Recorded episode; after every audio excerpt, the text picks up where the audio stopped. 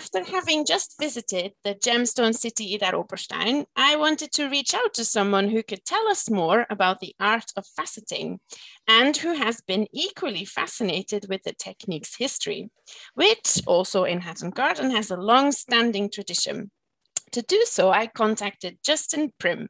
Since 2013, he has been cutting gemstones and has been publishing articles and most recently even launched his new book, The Secret Teaching of Gem Cutting. Justin, originally from America, has traveled the world and is now living in Bangkok, where, if he is not faceting, writing, or recording fantastic videos for his YouTube channel, he's likely teaching others at the Institute of Gem Trading. So, to discuss his love for and the art of faceting, his research and practice, I'm excited to talk and welcome Justin Prim. Welcome, Justin. Thank you. Thank you so much for inviting me. I'm I'm happy to be here. Justin, so to start, uh, could you tell us a little bit about yourself and what you do? Yeah, definitely. I think you summarized it pretty well. Um, I'm an American guy who's been cutting gemstones for a bunch of years now. And I started cutting stones um, right around the time that I turned 30. I guess I must have been having like an early midlife crisis because I, I wanted to, I, I moved to a different city across the country and I changed my job and I changed really a lot of stuff about my life at that time. And I, I got into gemstone cutting really on accident. I, I stumbled into the gem trade when I moved to San Francisco and I basically got hooked as soon as I saw a gem show, you know, a trade show. I'd never seen one before. I'd never experienced the jewelry trade ever at all.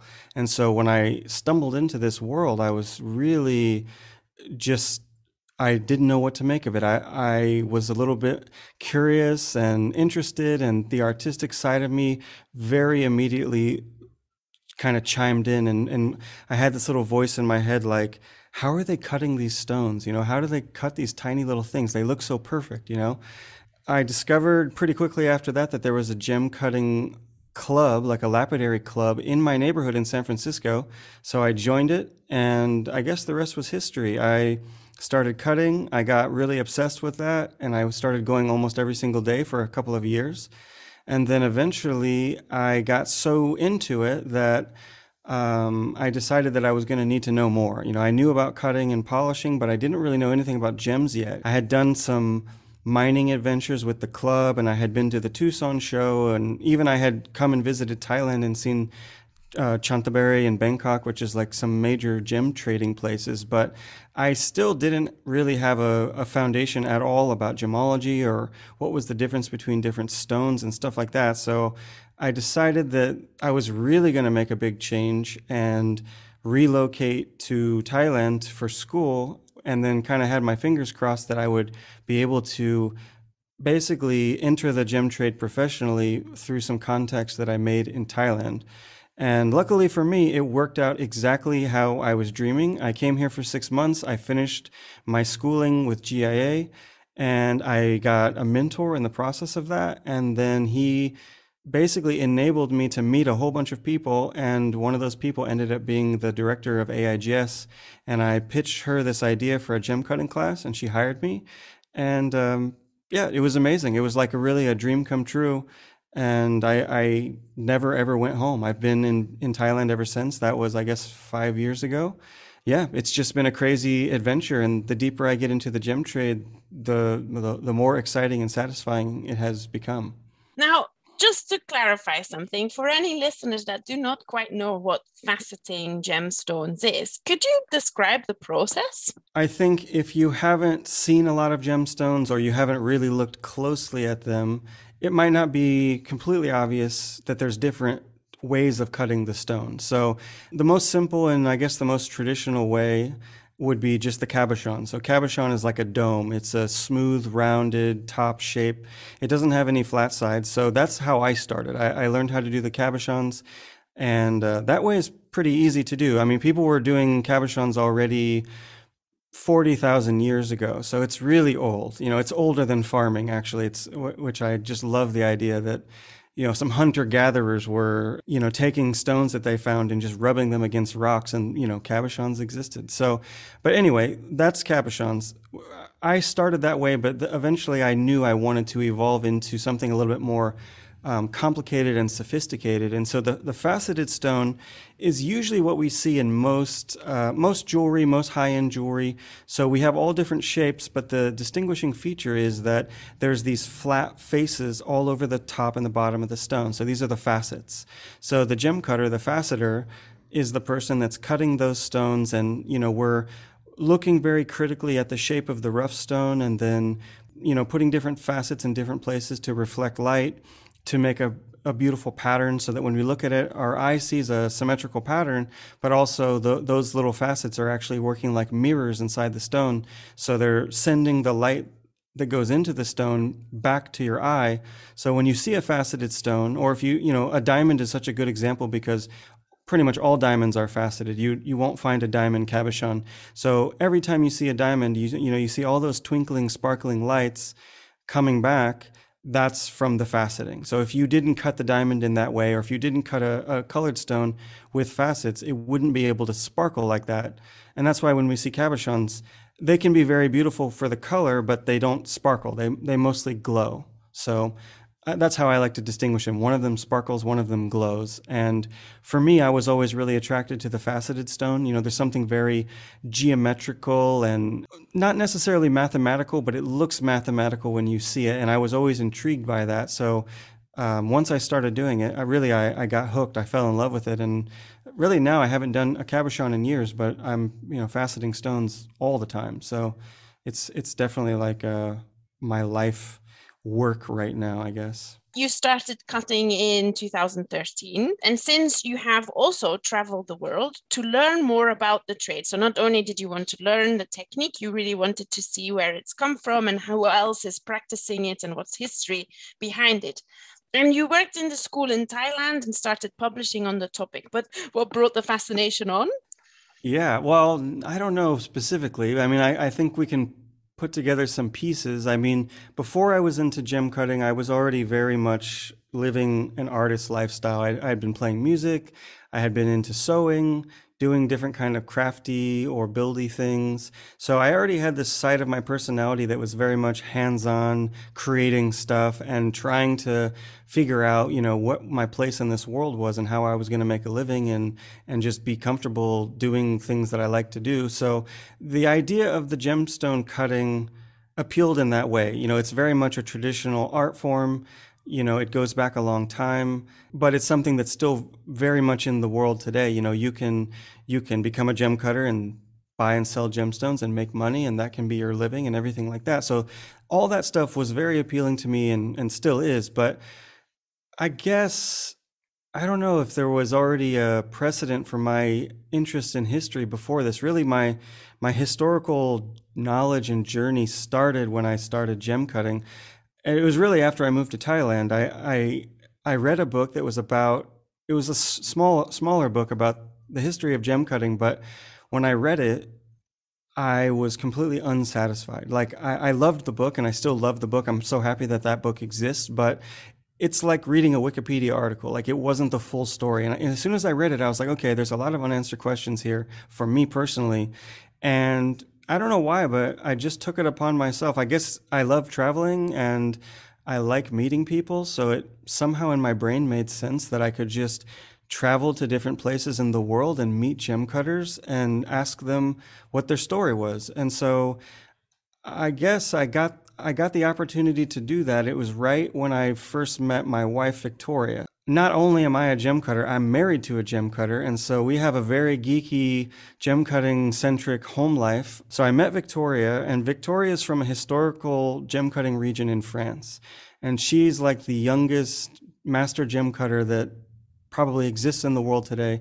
And so when I first met her and we were starting to date and I went I went back to France with her to meet her family and stuff and she kind of like opened up this world to me. I mean, I was already kind of going there to look at some history, but it just so happened that she was such a core component to that story. You know, like she was really from that place. You know, this this place in France called Jura, and it, it doesn't really exist anymore, but it's like an old fashioned gem cutting center from the, you know, from the, let's say the 1700s up until about the 1950s. And, and since then it's kind of dwindled. But we went up there and we saw this museum and, you know, we met an old gem cutter and saw some old technology. And then, and then we just decided, okay, we're going to drive up to Idar Oberstein and see what's going on up there because I know that Germany has such a big role in the in the story of European gem cutting.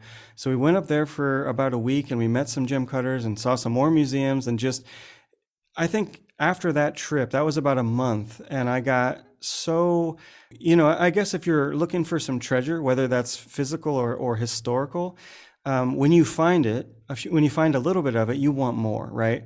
And I got a huge taste of what I was looking for when I saw both Jura and Idar Oberstein, and also we went into Geneva, which has a its own you know gem cutting history. So these three different places we saw on this trip, and I came home and I just I instantly wrote a summary of the of the book that I was going to eventually write. I wrote that, I turned it into a PowerPoint, and I immediately called the director of AIGS. This is actually how I got the job. I, I called her and I said, I just got back from Europe. And we had we had already set up a meeting for when I got back from Europe. But I said, I just got back from Europe. I just put together this PowerPoint of, of this history article, and I just want to come in and pitch it to you just so you can see how I am as a teacher and as a speaker. And she said, oh, okay, sure. She, she, had no idea what to think about that. And I had never even done PowerPoint before. Like, I, I think I was 31 or something at that point. I've never made a PowerPoint, but I had made some videos and I, you know, I was a graphic designer before, so I knew how to make something attractive. And I came in and I pitched her with this PowerPoint. And this is like a 500 year history that I had thrown together from the excitement of my trip and she, and the whole staff was just blown away. They were just like, "Whoa!" They're like, "How long have you been doing PowerPoint?" I was like, "This is my first one," and they were just like, "What?"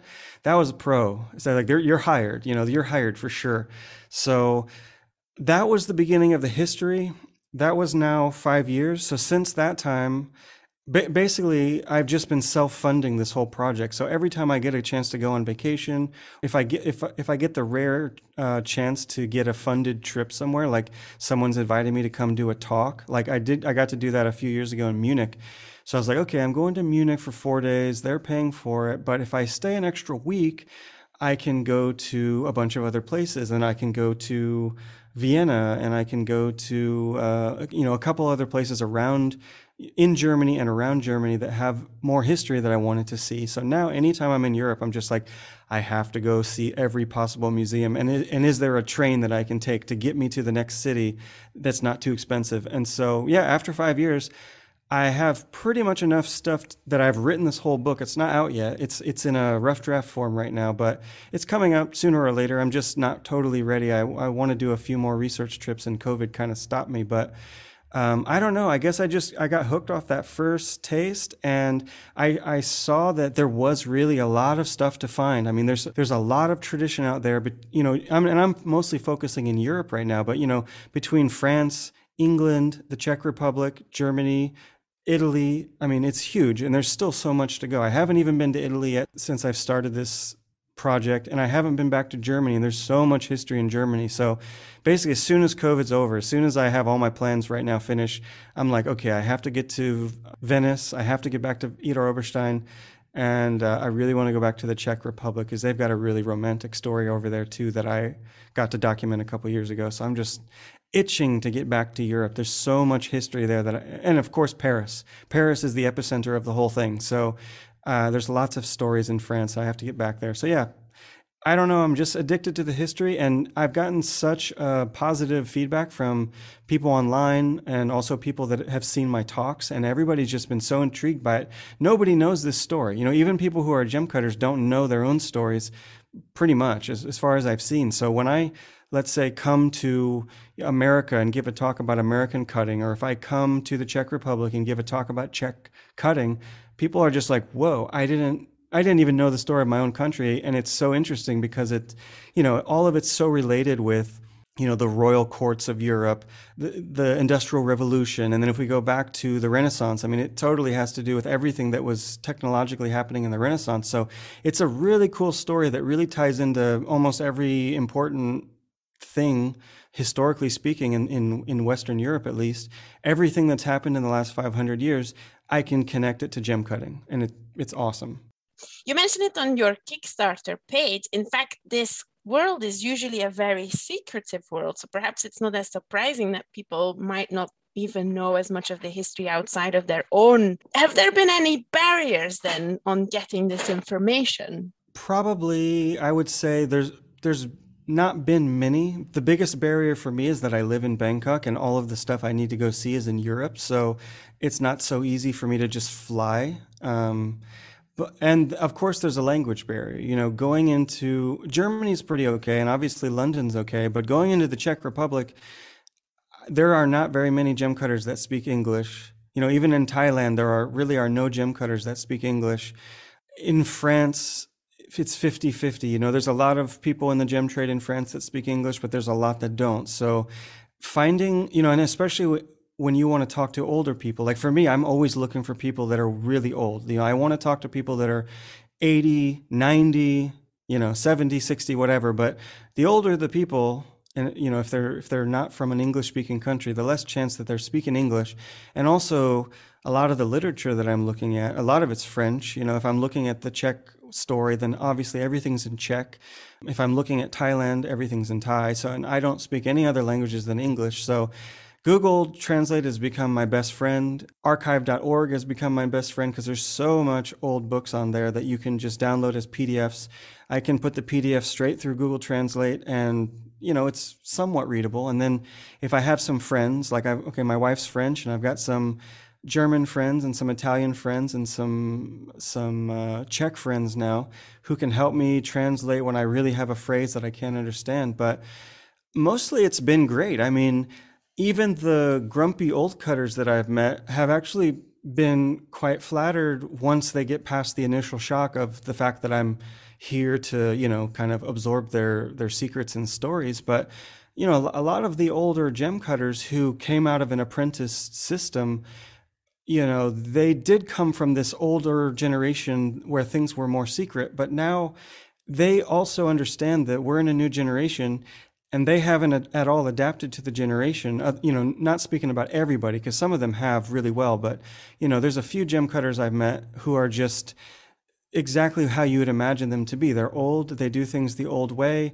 they don't do email, they don't do text, they don't have smartphones, and they're they don't have apprentices because the world has changed so much that the way that they became gem cutters, it just can't exist anymore. No one has five years. Even in Thailand, no one has five years to give to an apprenticeship where you aren't even sure if you're going to make a good living after that. It's it's just people would rather work at the mall or or go to college or do something else where they feel like they have more of an opportunity for changing their mind later. You know, if you do in a five year apprenticeship, you really shouldn't change your mind after that because you you've invested too much time.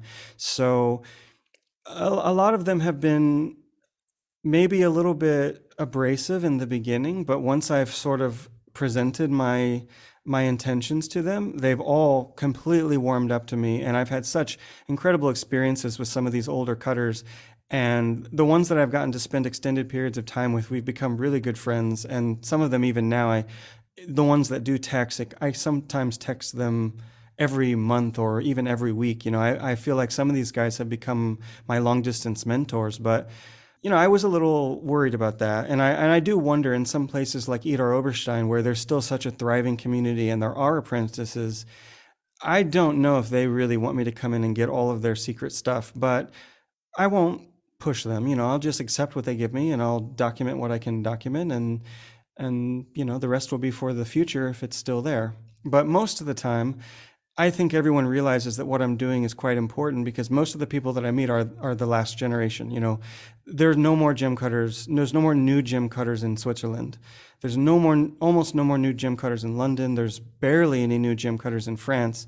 Um, Germany's a bit different, and Czech is also they have a school still, so there's a few being trained. But in Europe, gem cutting is a dying art, and the old masters they know that, and they know that what they what they learned through so many years of you know repetitive trial and error with their master cutters, their mentors, you know, it's going to get lost. And if someone doesn't document it, you know, people, especially now in the time of COVID, people are old and there's COVID. It's so scary for me. Like some gem cutters that I wanted to meet have already died in the last two years. So I'm just, I am urgently trying to get out of here. And, and when I meet them, they also understand like it's okay if we reveal the secrets now because otherwise we're, they're going to go into the grave and the, the future gem cutters of the world just will never know what happened. You know, they won't know that specific way that those cutters cut. To me, it's really important. So yeah, I would say the barriers are quite minimal, mostly financial, I guess, just to to get around everywhere, but not a big deal for me. I, am totally dedicated, and I'm happy to spend my own money to do it if that, that's what it takes. Now, thinking of those research travels, what have been some some really main takeaways or highlights? Uh, what's been sort of the most surprising and, and interesting? Uh, I guess my the two favorites so far have been the Czech Republic and London. The London story was actually quite good because I didn't know there were still traditional gem cutters in London. Um, and this goes all the way back to that first trip that I made uh, when I had first met my wife, and we were in Switzerland. So we were in Switzerland, and we got to go to this conference in Zermatt, and I got to meet a bunch of people in the European trade that I hadn't met. And there was a guy named Ed who was working for GIA um, in London at that time. And he told me, Oh, you know, you have to go see these two old cutters. They're cutting with these hand crank machines. They're in Hatton Garden somewhere. I, I don't know how to get a hold of them, but he sort of planted this idea in my mind that there were these two old cutters with these hand crank machines. And this was right at the beginning of my history trip. So I hadn't really understood the context of this whole thing yet. But a couple years went by, and I finally was able to find these two guys. Find I got their phone number. I called them long distance from Thailand and said, "Hey, I'm I'm coming to to London in a couple of weeks. Can I come and see you?" And they said, "Yeah, sure. We, we have no idea who you are, but sure, you can come." So I went up there, and I was so excited to see these guys. They're both mid 70s they apprenticed in the 1970s. They they're just up in this almost like a forgotten attic of Hatton Garden with their hand crank machines, just quietly cutting away, listening to the BBC and you know cutting the world's most expensive and greatest stones. Some people know they're there, but most people don't. You know, most people in London don't even know they're there. And as soon as I got home, I, I, I, saw them only for like an hour. You know, I saw them for an hour. I was so incredibly excited to meet these guys. I went home back to Bangkok. It was Christmas. And I immediately was like, I have to get back to London as soon as possible. Like, can I possibly go in a month? No, I couldn't do that. But I looked online. I was like, I, surely I can get some kind of a research grant to go back for an extended period and document what these guys are doing because they are literally the last people in all of England doing this thing that nobody nobody even knows about anymore. Like nobody remembers how to do it. Nobody even knows about these machines, you know, these hand crank old jamb peg machines. So I stumbled upon this this research grant from the Society of Antiquaries of London and I, I just basically filled it out that same day. I asked a couple of people in the gem trade, you know, can you be my kind of my reference sponsor for this? and I sent it in, and it was like three days before the deadline. Like totally lucky that I found it right at that moment because there was only like a couple days left before I could have even sent it in. And about five months later, I get an email from them. I got the research grant. And the whole idea of the grant was that I can go to London for two or three months and basically do a documentary apprenticeship with these guys and not have to worry about you know paying for my hotel and paying for my rent at home and everything like that so they gave me some money to go out there and i got to do it right, before covid hit like the summer before covid i was in london for two months i spent two days a week with these guys with my video camera just interviewing them documenting them videoing everything they're doing. And then all the rest of the days I was in the British Museum, I was meeting with museum curators, I was in the all of the museums. And I was able to put together enough stuff to where I was able to write like a 500 year history of the the history of London gem cutting. And these guys were like the pinnacle of my story because the company that they work for which is called the Chas Matthews company um, it's been going on for 125 years so they're like the oldest gem cutting company in England and they're the oldest gem cutters, you know, almost in England, but definitely the, using the oldest technology. So it was so amazing to just spend time with these guys. And then later I discovered that there was actually a third one, a third cutter in Ipswich who was even older than those guys, also using the hand crank machine. And he had a whole team of younger people that he had trained. So because of that, I was able to stumble into this world of, you know, antique British gem cutting. And it's just so, to me, it's so romantic. You know, it's, it's like, you know, Victorian England and then, you know, like 1920s, you know, you're, like, you're thinking like Peaky Blinders and stuff. Like it's just that period of time, you know, Gem A is just forming. And World War One, World War Two, you know, all this technology is changing, and these guys are just there through all of it, and until today, you know, they're still there. You know, everything's changed, of course. Everything, even in Hatton Garden, has changed hugely since then. But they never moved. They, they switched from one address to the other, but they never left the high street of Hatton Garden, and they're still there. You know, 125 years later, someone's still there. So, so cool and and so romantic to me. So I was I I was really grateful to get that research grant and to be able to spend so much time. I mean, I I almost think I'll never get to do something like that again because two months is, is such a long time to indulge in uh, the research of one place, but who knows? Yeah, that was a really good trip. And then, if, yeah, the Czech the Czech uh, story was similar. I got to go out there for a couple of weeks and met so many nice people. I mean, the Czech story is amazing because it goes all the way back to the 1600s. You know, Rudolf II and kind of the tail end of the Renaissance and this new technology that comes in and really revolutionizes gem cutting in all of Europe. You know, Germany got technology from from the Czechs, not the jamb peg, but the the sort of the quadrant handpiece that everyone was using before the jamb peg in London and in Paris in and even in Sri Lanka all came from the Czech Republic, pretty much from Prague. So it was great to go to Prague for a week and then go up to the mining towns of Turnov for a week. You know, the Czech Republic is is such a magical place to me, and uh, even the fact that I don't speak Czech and lots of people don't speak English, I had no problems hanging out there and just again meeting some incredible gem cutters and everyone was so nice and i was also able to tell a really good story and write a really good article about the history of Czech cutting.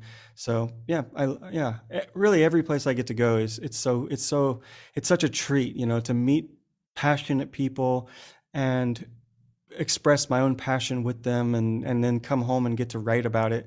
Um, it's just so lucky. So yeah th- th- those have been the highlights you mentioned that the academy was referenced. So okay, so the the article that I did, it ended up being so long that we had to do it in two parts. So when you hear the podcast, already part 1 of the article is already out. So if you look in the last issue of the uh, Journal of Gemology, it's the guess it's maybe the winter issue. It's the one that just came out a few weeks ago.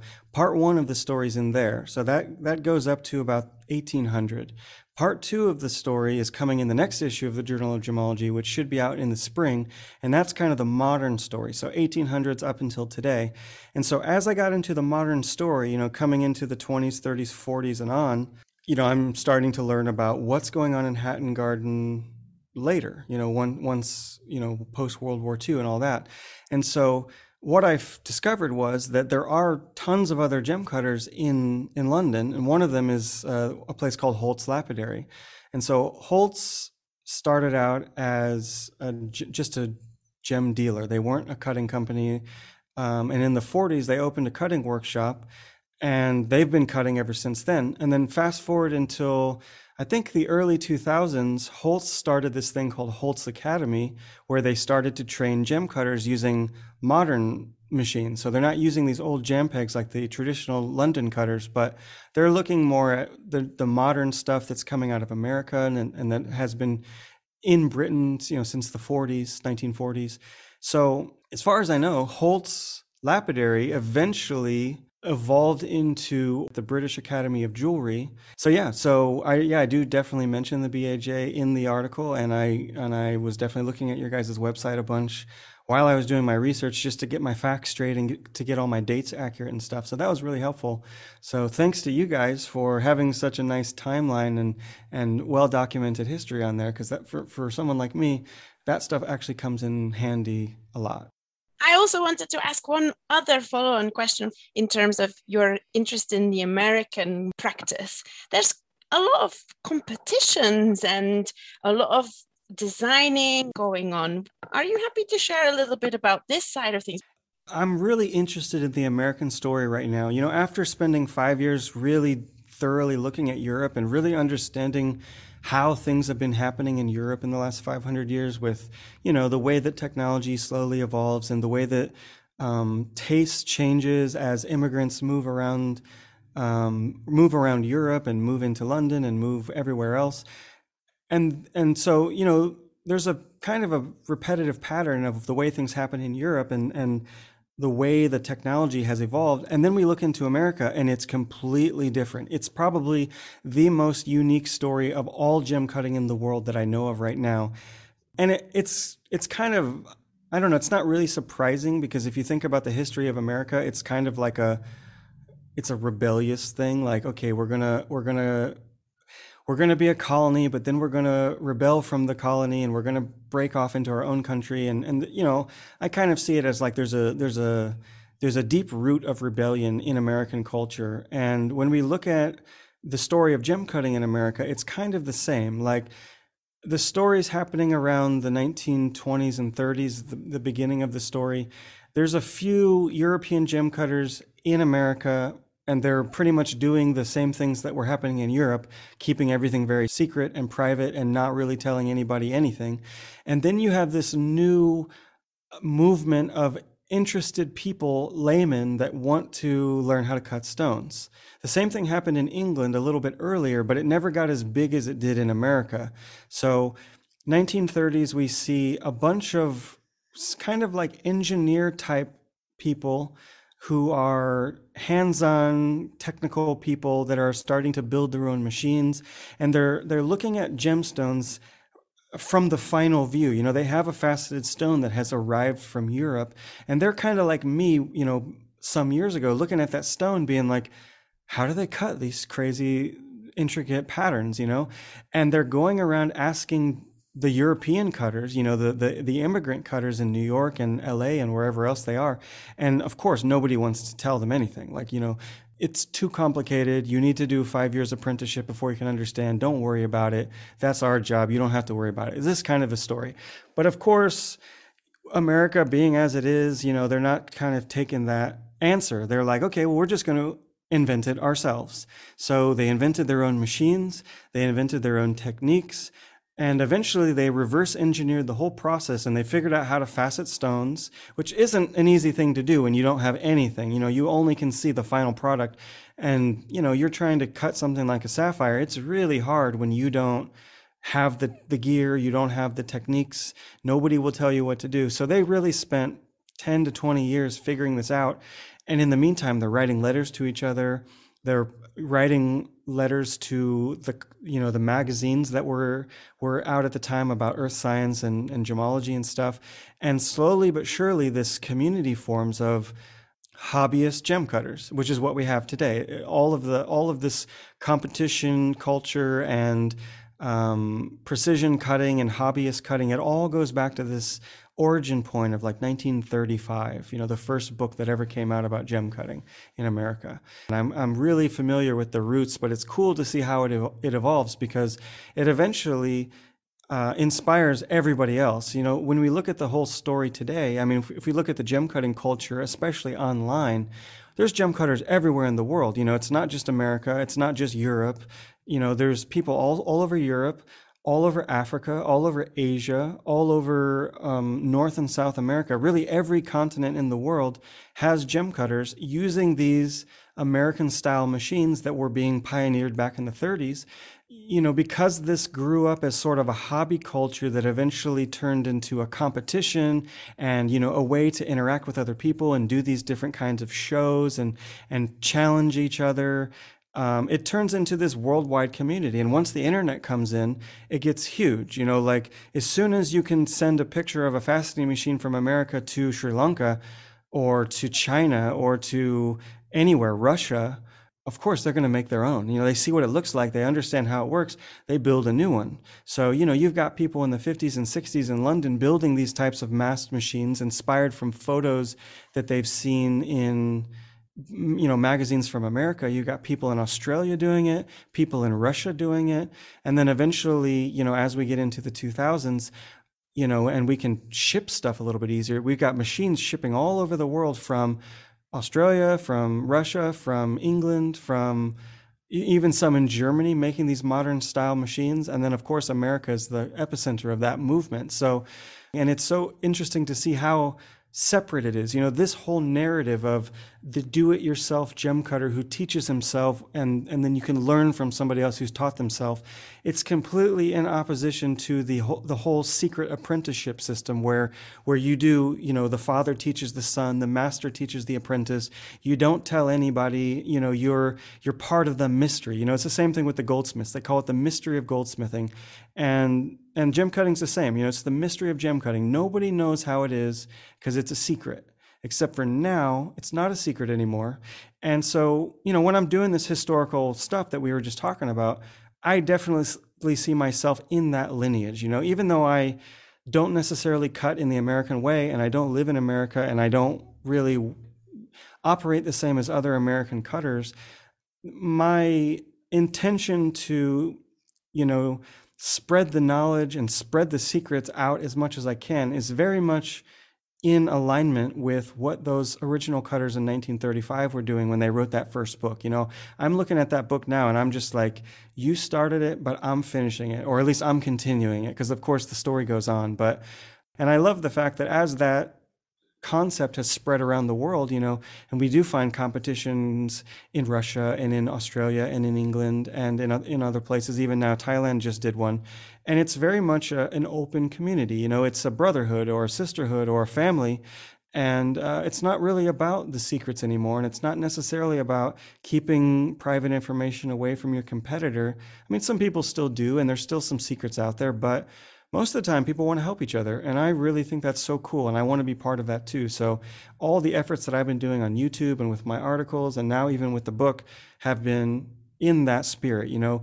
Try to get the good real useful information and then put it out there for people and you know some of it's free some of it's not free but it's all there if you if you want it. So that's my goal about the book. You decided to put it on Kickstarter, and I wanted to ask you why you decided to go down this road, self publishing it and getting a campaign started on Kickstarter. And would you recommend fundraising like this to anyone else? Yeah, the Kickstarter was so much fun. I mean, I I know that some people don't have good experiences on Kickstarter and not every Kickstarter meets its goal, but we were so lucky with ours you know, I had this idea of doing the book, and it was it was very much thanks to COVID that I had the time. You know, the lockdown, I had the time to do it, and I met I met a graphic designer who also had the time to do it. So we spent like six months working on this project, and I had already spent the year before that writing some new classes for distance learning. So I had all this stuff in my mind about you know kind of advanced topics around gem cutting and also wanting to share some of these classic diagrams that I had become so familiar with working here in Bangkok and seeing the real, you know, the real commercial side of the cutting industry. And so I had this idea to do, to do the book and we thought, okay, well, how are we going to be able to make something that's good quality and pay for it and Kickstarter made a lot of sense to me. You know, I've had a bunch of friends that have done Kickstarters. I've never really done a Kickstarter like this before where I actually have something to sell. But I thought, okay, this is a good model. I'm going to try it. And we, you know, we crunched numbers for weeks to try and figure out, okay, this is how much the book's going to cost. This is the shipping. This is how much Kickstarter is going to take. This is how much the, the, uh, the payment process is going to take. You know, you have to do a lot of research to do a good Kickstarter and not fail and to not screw yourself up. But luckily, we did really good. And I was able to find a really, really amazing publisher here in Bangkok. And so, you know, me and my my buddy Michael in Pennsylvania, we just spent a lot of hours on Zoom, back and forth on emails, putting together this whole book. And then finally, we were ready to do the Kickstarter, and we did we did a couple test prints so that we had some books to take photos of and to see the quality and everything, make sure it was going to look the way we thought it was going to look. But really, we had like two books, and we we put the Kickstarter up, and my ultimate goal was like, can we sell 300? You know, I priced everything for selling 300. And we sold 300 in like, I don't know, a week or something. And I had made a month long Kickstarter. So by the time that the month ended, we had got up to something like 600 books. And I was so shocked and thankful and humbled. You know, it's just so amazing when you put this much effort into a project and then not, you know, it's like if you make a YouTube video and you get a lot of views or you put an Instagram photo up and you get a lot of views, it feels good. You know, you're like, okay, people are listening and they people like what I'm doing. That's great. But when people actually reciprocate your energy with money, it's such a different feeling because you know that anybody can just like a YouTube video, but not anybody's going to pay $100 for a book. You know, it's a little bit expensive for, you know, if you're used to just buying a $20 or $10 paperback, you know, it's a it's a hardcover, nice, full color book. It's a 100 bucks. And I was worried that maybe people were going to think it was too expensive or it wasn't worth it or you know, I just never done a book. So I wasn't sure of my own value at that time and it was just so awesome to see it, you know, erupt in the way that it did and and so we ended up printing a thousand and we've already sold 750 so we're almost thinking about gosh do we have to do a reorder before the tucson show? Because maybe we're going to run out before then or run out in the show. But i would definitely recommend this again for, for anybody who who wants to do a book. I think it's a great idea and even now i'm already thinking about doing it again and i'm talking to a couple other people because now we have like this sort of publishing company you know? We've we've made this this name for the book company and we have plans to do more books under that name so i thought well i've got a couple other friends that, that i know have solid book ideas. I will be happy to put out other gemology related books for my friends through a kickstarter. You know there's not really a risk. The only risk is if the kickstarter doesn't it doesn't win and then the only risk is your your time you know? Be- because of the fact that we don't have to put in you know twenty or thirty thousand dollars up front to get all these books printed and then another you know twenty thousand dollars to ship all the books. It's really expensive to make a thousand books and get them around the world.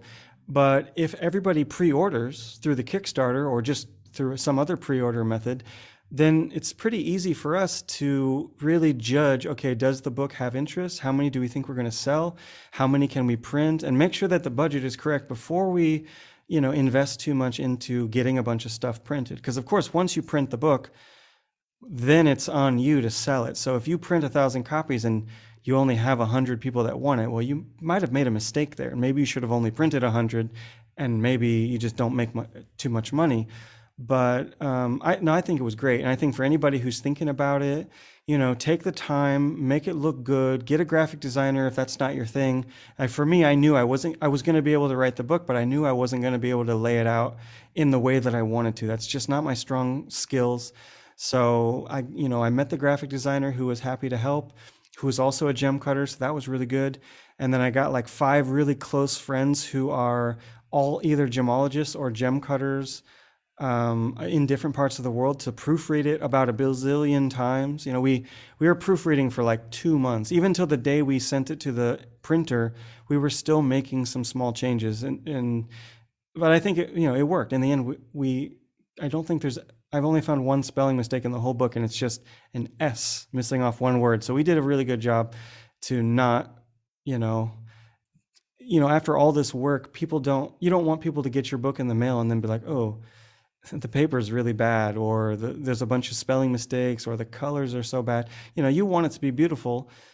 So you know it's important that you take the time and make sure that the product is good but i think once you know the product is good the kickstarter is such a great way for someone who's small like me who doesn't really have tons of money to invest in a big project like that to actually do a big project because you know now it's done and i and i can do another one and we have a little bit of a nest egg of savings that we can actually do another book and maybe we don't have to do a kickstarter next time but it was fun to do it that way and the kickstarter is really good for um, making hype you know? It's really a hype machine and you've got this timeline countdown. It feels very exciting and other people then get excited for you so uh, it's really cool. It's a cool format and uh, yeah i would definitely do it again and i would recommend it.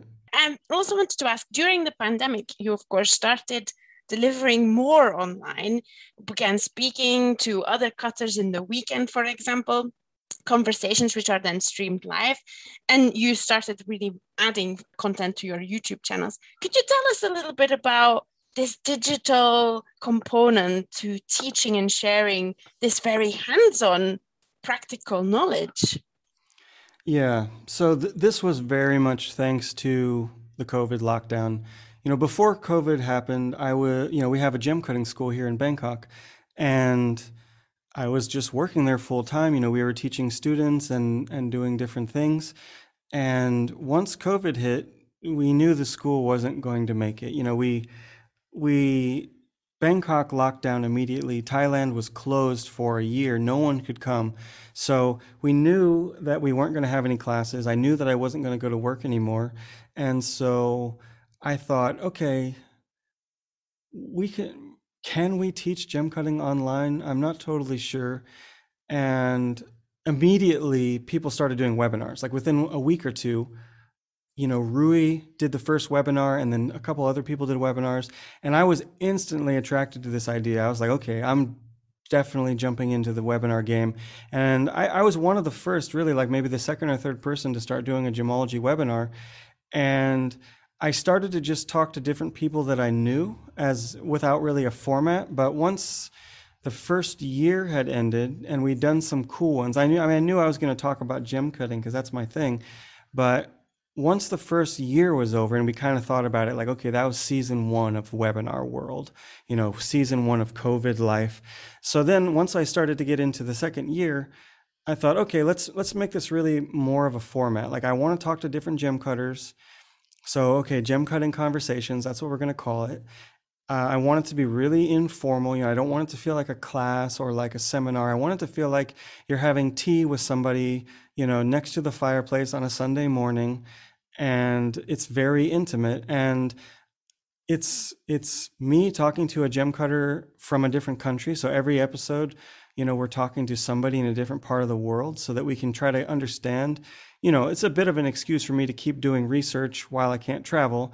You know, I can bring the people to me, but at the same time, share it with everybody else. So every month we talk to a different gem cutter for a couple of hours and just get a look inside of their world. You know, what do they do? How do they do it? What's the gem trade like in their part of the world? What kind of technology do they have?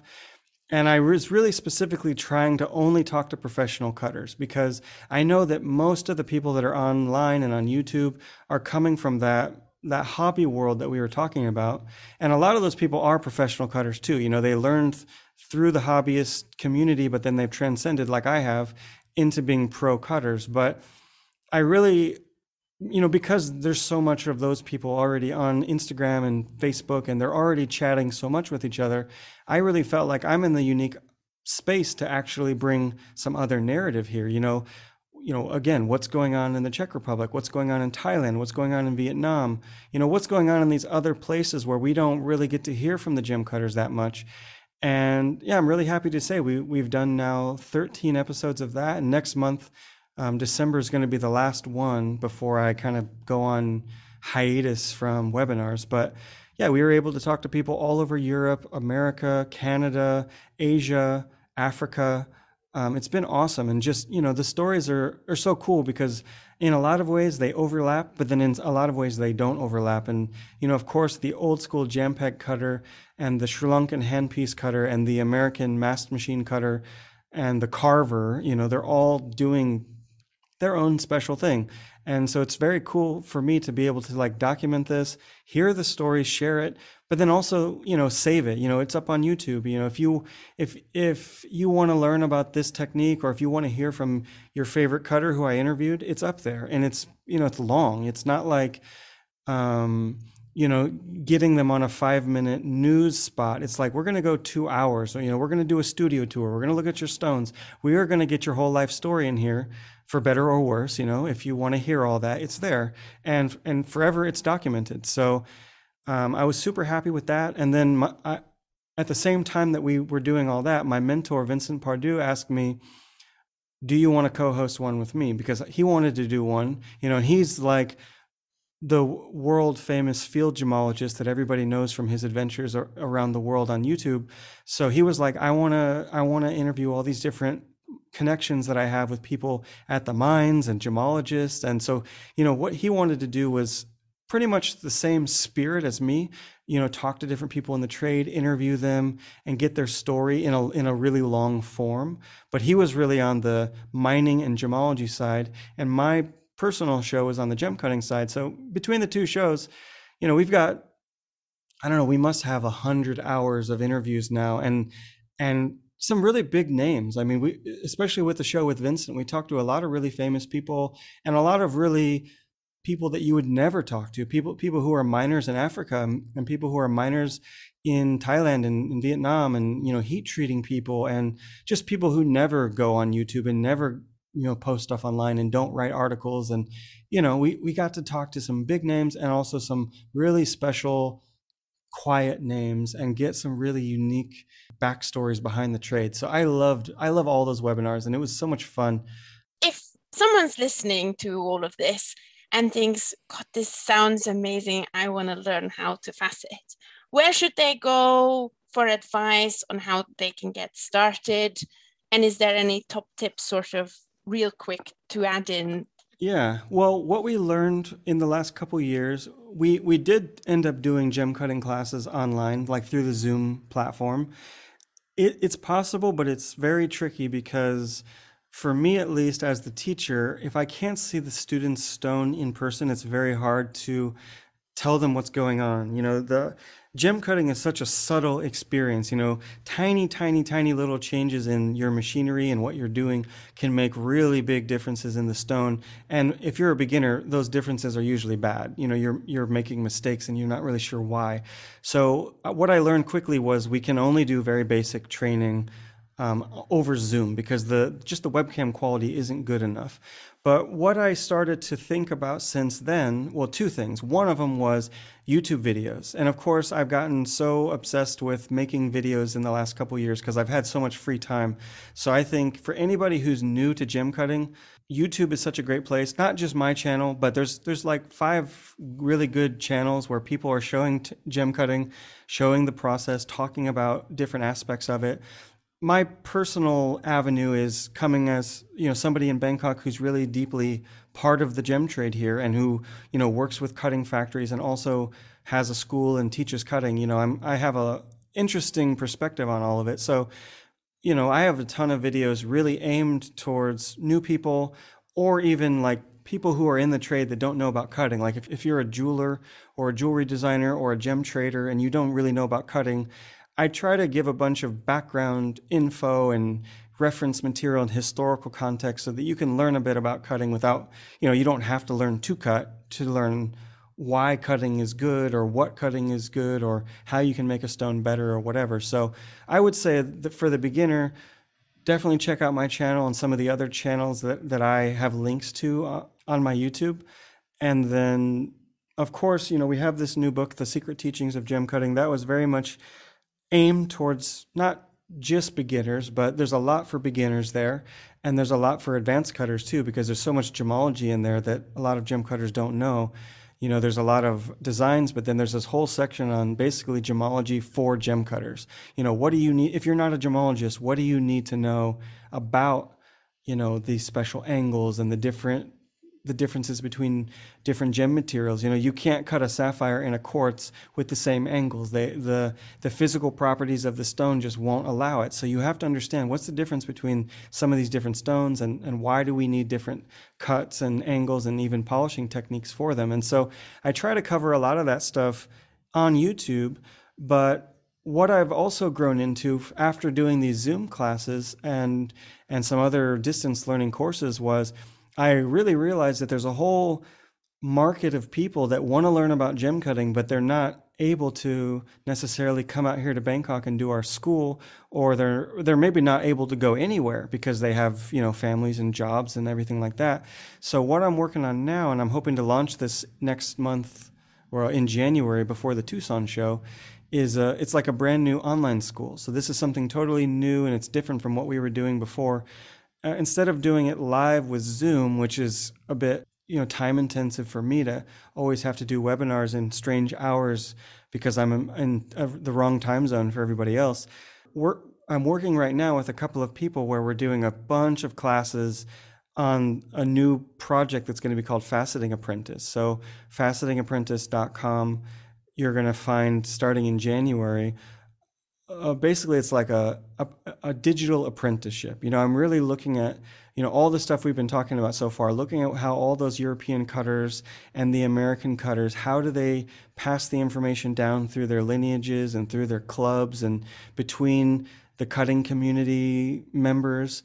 And I'm looking at all of that and thinking about, okay, now we're living in a post COVID world. You know, there are such thing as webinars.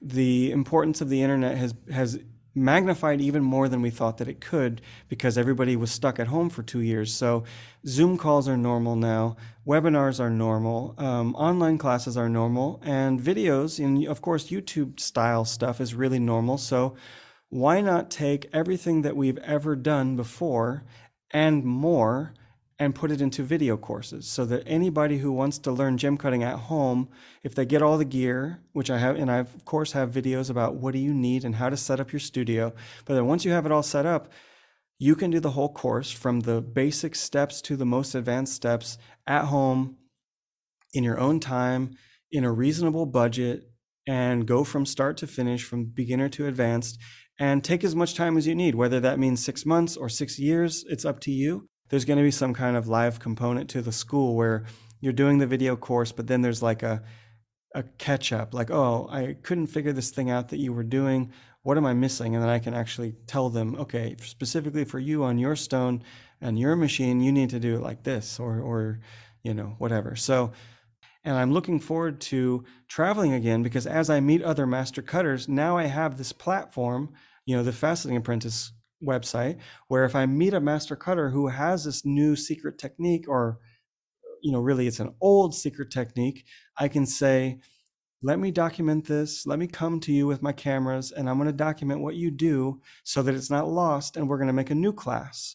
And that'll just be like another module that you can add on to the apprenticeship that you're already taking. So as I start to travel around again next year, I'm hoping that I can film some classes on the road and add more flavor than than just me and my wife and the other team members that we're working with right now and really get like a universal kind of experience um, where it's not just about American cutting and it's not just about what we're doing here in Bangkok. It's very much about the whole world of gem cutting coming together as a kind of universal course.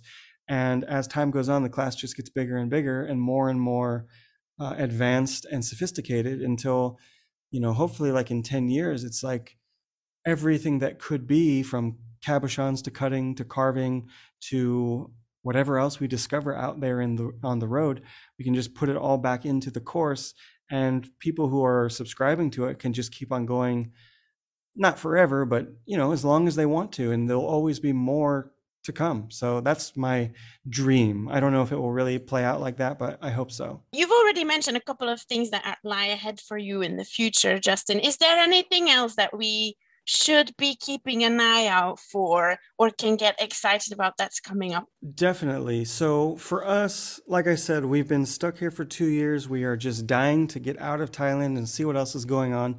So, we've planned a really fun trip for ourselves next year, starting in January. So, my wife and I, with our dog, are going to just travel all over the world for a year. And so, starting with the Tucson show, and then going into Europe for a couple of months, France, the UK, Switzerland, and then Canada, and then back to America for six months. We're going to be traveling all over, making a documentary and also teaching some gem cutting classes along the way. But so my my big goal for next year is I I really want to do this documentary about the history of American cutting, which is going to be both a book and like a proper documentary video that will I don't know probably go up on YouTube or somewhere in a couple of years. But so I'm we're going to spend six months in the U.S. We bought a car. We got all the camera gear with us, and we're just going to go basically in a big circle, or it's really a big figure eight around the entire country. We're going to go through all of the old faceting clubs, all of the major gem cuttings places, all of the museums, and and really just dig up all of this old history, interview all of the old cutters, the famous cutters, the infamous cutters, and and everybody else that we can get to sit down in front of our camera. And so by the time we get back home, we're going to have like a bazillion hours of footage to edit through, but we should be able to tell a really good story about, you know, the history of American cutting. You know, like I said, going back to the 1920s all the way now until the 2020s. So it's like a hundred year story, and um, I'm really excited for that. So that's going to be a documentary and a book. And then, yeah, I've got some cool stuff planned for more research projects. I've got a research project in the UK coming up with this master cutter in Ipswich that we're going to do, which is all about fusing flaws. I, I met this guy, as I said, when I was researching the London history, I met this old master cutter in Ipswich, and he showed me something I've never seen before. You know, speaking about secrets, I was blown away because it's rare that I see something now that I haven't seen before. And he showed me this technique where he can close flaws in emeralds and in rubies and stuff too, but it was really about emeralds. So I'm going back with uh, microscopes and cameras and, and all this other stuff to document his technique. And that's definitely going to be one of these upcoming classes and probably an article in a magazine as well. So I really want to see what is this all about? Fusing flaws. It sounds so crazy. It sounds impossible actually, but he showed it to me and it, it's real. And so now we just have to really put it on camera and, and show the world like this is a lost technique. Here's what it is. And we're going to teach people how to do it. He's totally gung ho on letting me learn it on my machine so that I can figure out how to teach it to other people. And um, he's very happy f- to let me come in and just reveal his secret. And he's the only person I've ever met that knows how to do this. So I'm just like, I can't believe this. So that's going to be cool. We got, yeah, more books coming. You know, this book was such a success. We're already working on the second volume with more designs and more secrets and everything else again, the Faceting Apprentice website, and then yeah, the Tucson show. I'm happy to come and say hi to everybody, and and then you know after that, who knows? More traveling. I definitely have some places in my heart that are calling to me: Australia, Venice, you know, back to Germany, as I was saying. So who knows? Um, we know what's going to happen next year. The year after that, hypothetically, we'll come back to Bangkok, but maybe we won't. So I don't know. We'll just maybe we'll stick on the road and you know our dog's going to be with us so we're not going to be missing too much maybe we'll be missing our studio but um, hopefully we'll see so many new friends and old friends along the way that we we won't even feel like we're we're missing anything. Plus our family is is out there somewhere too that we got to go see. So should be pretty cool. Gemstones have fascinated human beings for centuries, and a lot of jewelers work with them for the creation of their designs. But the creation of a gemstone in itself can also be an art. And this practice has, as Justin mentioned, a really long standing tradition, which often is not as visible to outsiders for sharing his fascinating life story to date and leading the way in uncovering the secret world so this technique and its masters can be celebrated. I would like to thank you wholeheartedly, Justin.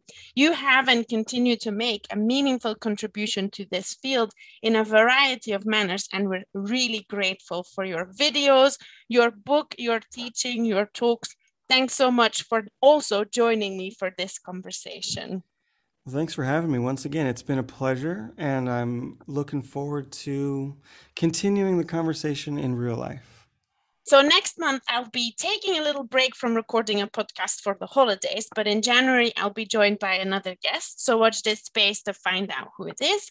But for now, this was Sophie Boons for the BAJ podcast, The Art of Faceting with Justin Prim. Thank you for listening and have a wonderful day.